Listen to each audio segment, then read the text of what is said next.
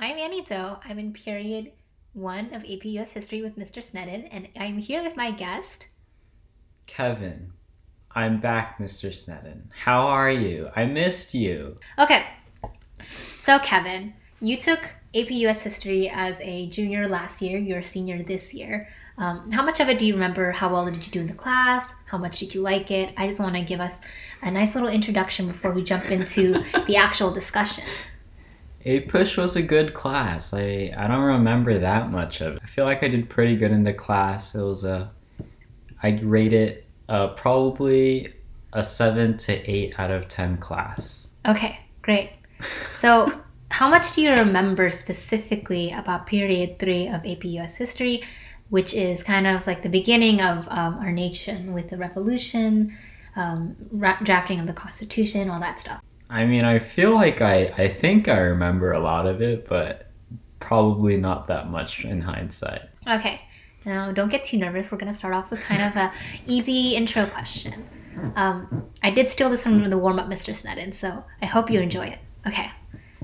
Kevin, do you think humans are naturally good or naturally bad? That is not a very light question. That's a very deep question. what are you talking about? well, no, roll with it. Roll with it. Okay, maybe I should give you a little bit to think. Madison said humans are naturally naturally bad and if there was if humans were perfect in nature that um if humans were perfect in nature that there'd be no need for a government. Okay, yes. And I I believe that as well. Like people are really just imperfect, but I don't think that makes them necessarily naturally bad or naturally good. It's just they're just humans and what what defines naturally good or what defines naturally bad. So your answer basically is they're neither naturally good or There's- naturally bad. There's just no standard for what defines as naturally good or naturally bad. So humans are kind of just this gray shade, this kind of middle. I think that's a very like realistic view. I mean, I don't think that nobody's you can naturally good or bad. We're just kind of you just live. we just are. Okay. We might be kind of lukewarm on this subject, but a lot of Enlightenment age philosophers of the 17th and 18th century in Europe or Western Europe had very strong feelings on it, actually. Um, and they had this idea of a social contract, which is basically like a mutual agreement between all citizens of, of a community or a nation to obey obey the government or whatever sort of authority there was. Because if not then they would just be like just frolicking in some fields picking berries eating raw rabbits. Okay. And each philosopher kind of had their own different approach to the social contract um, i'm not going to get too much into that but um, one of them was john locke who like heavily inspired the, the declaration of independence who believed that all humans have natural rights before the formation of a societal contract or society and that a societal contract is formed to preserve those natural rights which are like li- life liberty um, property Pursuit of happiness. yes those are jefferson's words. I remember that. yes yes excellent Thank you. Okay. And the one I really want to focus on is Thomas Hobbes. This dude, in my head, I kind of see him as this grumpy, upset, bitter Englishman because his view on human nature was kind of pessimistic. He thought that, in simple words, that humans naturally suck. Like that we're all evil and greedy, and that we kind of are in this social contract so we can suck less so we don't descend into madness and anarchy. Okay? So I mentioned Thomas Hobbes because I think it is related to the formation of one of the most prominent American political party systems of our nation in its early formation stage, which is the Federalist Party. Now, Kevin, how much do you remember about this Federalist Party? They liked a strong central government. Ah, ding ding And- ding, correct. Federalists believed in a strong central government. The Articles of Confederation thing, right? Like they they just didn't like it and they wanted a they wanted a new new, thing. stronger the government. Yeah. Constitution. So the Articles of Confederation was um, the our the United States' first constitution. I call it the baby constitution because it's the one that's kind of like not fully developed. It was really weak, par- partly, no, mostly because after um, overthrowing the British rule, Americans were like, we are going to be super independent. We're not going to have a strong central government uh, because that would be tyranny like the British. So we're just going to make it all states' rights. And obviously that plan fell apart because, you know, it was just not strong It enough. It was have- too weak. It- Yeah. the central government was too weak. They couldn't um, um, levy taxes. They couldn't draft troops. They couldn't do anything. Basically, it was all up to the states to come together and work together in agreement, which they rarely did. You know, so the Federalists were in favor of this new constitution. Okay, so Federalists believe that this new central government should be really strong. That we should be, you should consolidate power at the federal level in order to avoid anarchy and chaos, kind of like what Hobbes envisioned before the social contracts. And Yes. another characteristic of Federalist, the Federalist Party is that they um, they also were kind of elitist in a sense that they didn't believe that the common people like you and me would be educated enough or experienced enough to make good decisions and informed decisions. And so they believe that central government should be really strong, but that it should also belong to the hands of like the wealthy elite who are educated and you know just better than peasants. This is the Madison dude too. Yes, James Madison. So James Madison was a Federalist. Alexander Hamilton's a Federalist. My man, and then John Jay. John. J- I don't remember John Jay. Yeah, me neither, to be honest, but it's okay. so Jay Adams and Hamilton wrote the Federalist Papers, which was like a series of really influential essays, and they spread that out in the American press. And then quickly, the Federalists start to become really powerful because um, Hamilton wanted to establish his financial plan because he was the Secretary of Treasury in George Washington's cabinet. You know who George Washington is, right? You remember him? Yes. You remember him, right? He has a tree. The apple tree. He has slaves too. Yeah. This is why Kevin got a 4 on AP US history. he has a tree and he had a very important role as well as our first president. He had two really important secretaries. He had Alexander Hamilton, who is a Federalist in charge of the Treasury, and Thomas Jefferson, who is the Secretary of State. And we'll get to Jefferson later, but now Hamilton. So Hamilton's this Secretary of Treasury. He's a Federalist and he's super smart and he's super um, he's very vocal in the cabinet in the in the executive branch of the United States government, and he wants to establish his financial plan that one assumes states' debts after the war because each state's militia from the war had a lot of a lot of. He wants to assume states' debts, so he he's like, big brother federal government will take care of little brother states' little debts, and then if we all get it together and we form a national bank. So Hamilton wants to establish a national bank. He wanted to assume state debts, and he also wanted to increase a bunch of excise taxes on like whiskey production, all that stuff, so he could pay off those debts and he can establish and he can get more credit in the bank. And so he just wants to basically he has all these plans to reboot and restart the economy because it was in shambles after the revolution. We had a lot of debt to pay. Okay. And so Hamilton presented this plan to Congress, and then Jefferson's like, stop. You can't do that because it's not in the Constitution. Hamilton and his friends, the other Federalists, basically do a bunch of political maneuvering and compromises that involve stuff like moving the US Capital and all that. And they basically get what they want. So the, they assume state debts, they establish a national bank, and it works. And it's great. And then the US quickly pulls itself out of debt and Hamilton's like super respected and and powerful because now he's this brilliant dude whose brilliant plan all worked out. Okay? So the Federalists are starting to become very um very what's the word for it? Powerfulish. Yes, powerfulish. the Federalists start to become very powerfulish. Respected. Yes. But then the anti Federalists, the people who, as you can guess from the name, are against the Federalists, get worried. They're like, hey, yo, this is scary. This is just like Britain getting too powerful, making all these political moves and compromises and stuff. So we're going to form our own faction. We're going to make our own political party, and we're going to call ourselves the Democratic Republicans. We're not going to be the anti federalists anymore because they were smart and they knew the effect of rhetoric on people. And if you hear yourself as an anti something, then it obviously is just negative, right?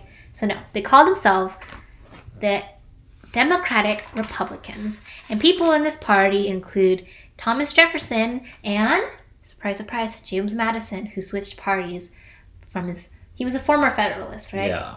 He switched over to Democratic Republicans because he was among the group who thought Hamilton was just getting too powerful, too bold. Um, so the Democratic Republicans were really different from the Federalists in that they did not believe that the central government should be strong.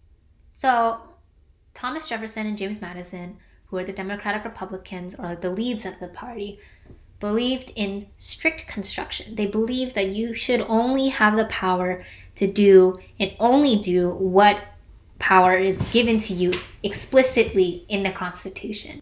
Whereas Hamilton and the other Federalists believed in a loose construction, which is more like do what whatever. Exactly, do whatever.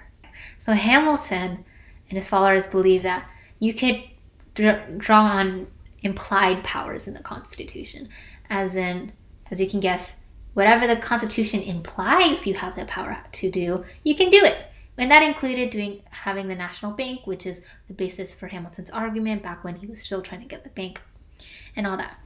So yeah, Democratic Republicans have a more of a conservative view, I guess, on how much power the central government should have.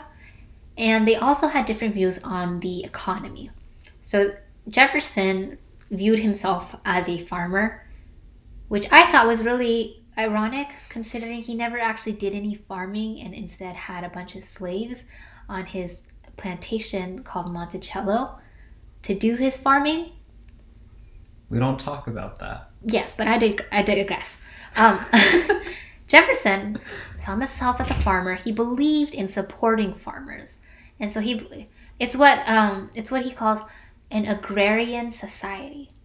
So he believed that the economy should subsist off the work of honest, independent farmers dispersed throughout the nation.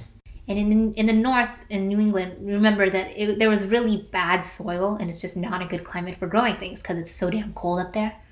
Yeah. So New England was mostly um, manufacturing, boats, industrial work, right?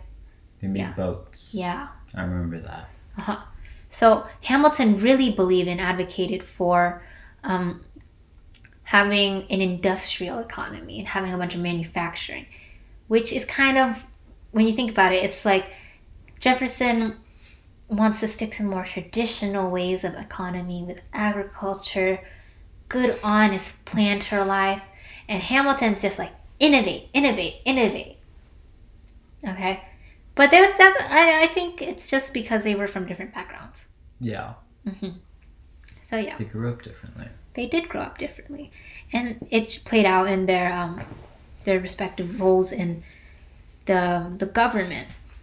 Okay, so in sum, the Federalists were afraid of anarchy, so they wanted a strong central government they believed in loose construction and implied powers of the Constitution so they could do what they what they wanted with the economy, industrialize America with manufacturing and restarting economies and stuff.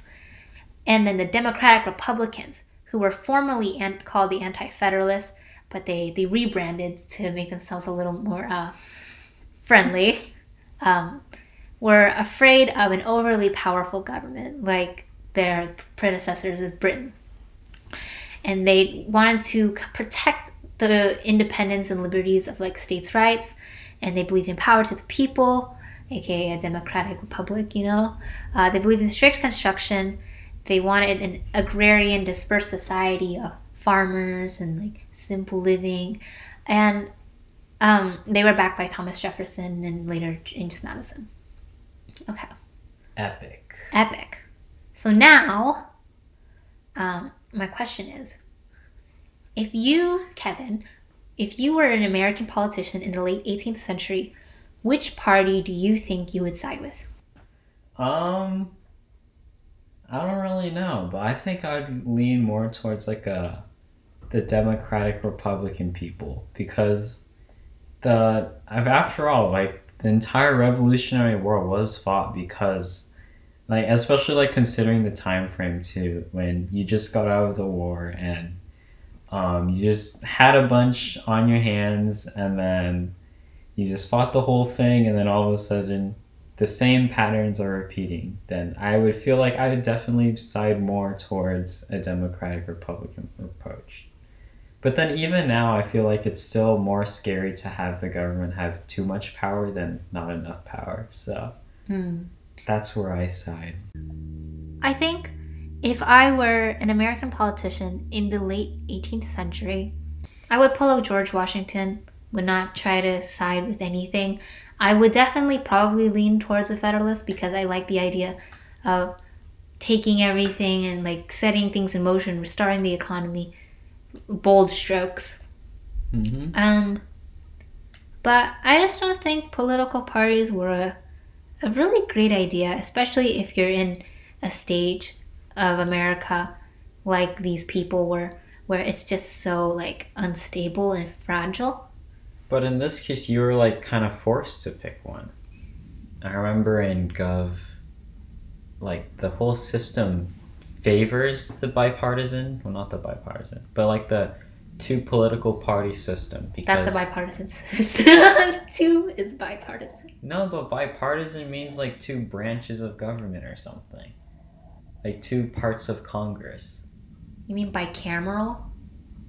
Oh yeah, no, Bicameral yeah, bipartisan support. So bipartisan, both both political party support. Yeah, so yeah, it would be well, a bipartisan system because it's just based off of the winner take all system. yes. And if you're gonna team up with the dude, like there is a really cool like survivor analogy, Mister Mister Turner gave us, and that you know eventually you're just gonna want to group with the other people if you're gonna want to win the seat. You gotta partner up with all the political parties. So it really does favor it, and I don't blame them for doing it because that's just how the system was built. But we built the system. Nah, Yes. George Washington did. George Washington didn't have a political party. I don't know. The the first people did. People, Ham- Hamilton. they built the system. Okay, whatever. But, anyways, this was bound to happen. Political parties, I feel like, were just unavoidable in general. You think they're an inevitable part, and an, you think they're an inevitable part of American politics or politics in general? Yes. Yes. I think so too. And we even see this in like human life, human society outside of politics. People always want a group to belong to. Besides those slow, those outlier stray wolves who are like, I'm independent. I don't need anyone. You know what? Uh, I think humans just naturally tend to go towards group. Humans, whether or not they are good or bad, just naturally have social contracts to form governments and societies, and those governments and societies inevitably end up forming factions or groups or political parties or whatever, because that's just how human identity works. Nice. Thank you for listening to our podcast. Signing off, this is Annie Do from Period 1 AP US History with Mr. John Snedden and my guest, Kevin Do. class of 2021. Bye, Mr. Snedden. Have a good day. Thanks for listening.